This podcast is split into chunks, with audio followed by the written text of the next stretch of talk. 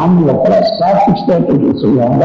இருப்பாக உள்ளது இப்போ அதுல இருந்து மலர்ந்து இயக்கங்கள் தோன்றியதுதான் அது இயக்கங்கள் அல்லது அலைகள் என்று சொல்றோம். நிலையாக உள்ள அந்த பேராதார ஆற்றல்ல இல்லாத ஒன்று இல்லை. அது இருந்தாதானே இயக்கத்துக்கு வரும்.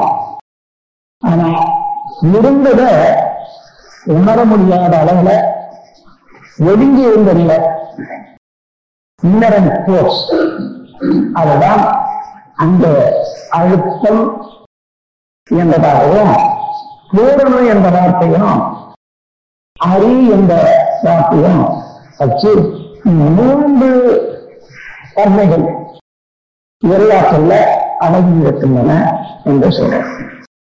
முத்தரம் பூரணம் விரைவு அறிவு விரைவுதான் அழுத்தம் விரைவுகளும் வேகம் இந்த வேகம் விவேகம் என்ற இரண்டு வார்த்தைகளும் வேதாந்தத்துல அதை விரிவாக பேசுறாங்க இது வந்து கான்சியஸ்னஸ் அண்ட் ஃபோர்ஸ் என்று சொல்றாங்க வேதாந்திகள் அதேதான் வேகம் விவேகம் என்று சொல்றாங்க.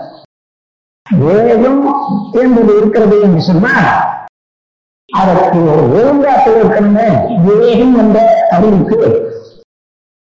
இப்போ ரெண்டு கருத்து தத்துவத்துல ரிடக்ஷனிசம் என்றும் ஸ்பிரிச்சுவலிசம் என்றும் இரண்டு கருத்து உலகத்துல இப்படி பரவிட்டு வருது. ரிடக்ஷனிசம்னா என்ன? என்றால் அதாவது மெட்டீரியலாக அதாவது பௌதிகமாக உள்ள இயக்கம் மறைவ அதை செஞ்சு ஆராய்ந்து. அப்படி ஆராய்ந்து கொண்டே இருக்கக்கூடிய மனிதனும் அத்தன்மையாகவே மாறிவிடுகிறான். அதற்கு மேலாக மனிதனுக்கு ஒரு மரியாதையோ ஒரு விழைவோ இல்லை. அந்த அளவுல ஒரு பௌதிகத்தன்மையாகவே மனிதன் மதிக்கப்படுகிறான்.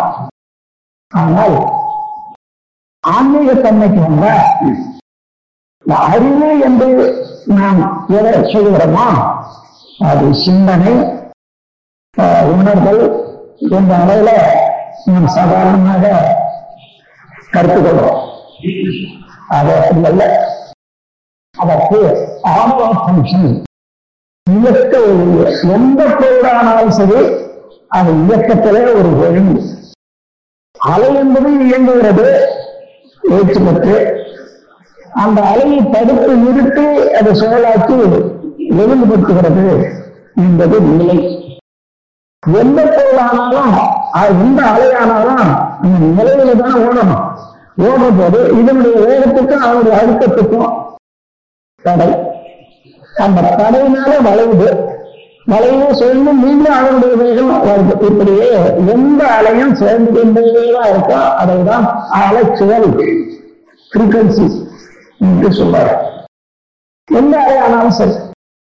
அந்த அலையினுடைய வேகத்தில் தகுந்தவாறு சுழலினுடைய அந்த வட்டம் இந்த தத்துவத்தில் ஒரு அஹ், உண்மை கேள்விப்பட்டிருப்பீங்க. வாழவாயான் இறைவன் வாழவாயான்னு சொல்லுவாங்க வாழவாயான்னா பாம்பு தலை இருக்கு அப்படியே வால் இருக்கு. வாழும் தலையும் ஒன்றா இருக்கிறத போல இறைவனுடைய ஆற்றல் எங்க புறப்படுறதுனா அங்கே வந்து முடியலாம் என்ற ஒரு கருத்தை சொல்வாங்க. அதை வச்சுதான் மதுரைய திருவாளவாய் என்று சொல்வாங்க. அந்த மாதிரி இப்போ ஒரு அலை இங்க இருந்து பிறக்கிறதுன்னு வச்சுங்க அந்த நிறைவுக்கு தகுந்தவாறு அங்கேயே சொல்றது ஃப்ரீக்வன்சி ஆனா அவங்க வேகம் அதிகமா இருந்தா என்ன ஆகும்?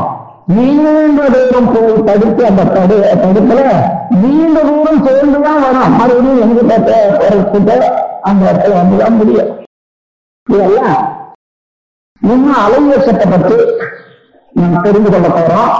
அப்ப விரிவான விளக்கம் உங்களுக்கு கிடைக்கும். நம் கடமை அறவாழ்வின் நாட்டத்தே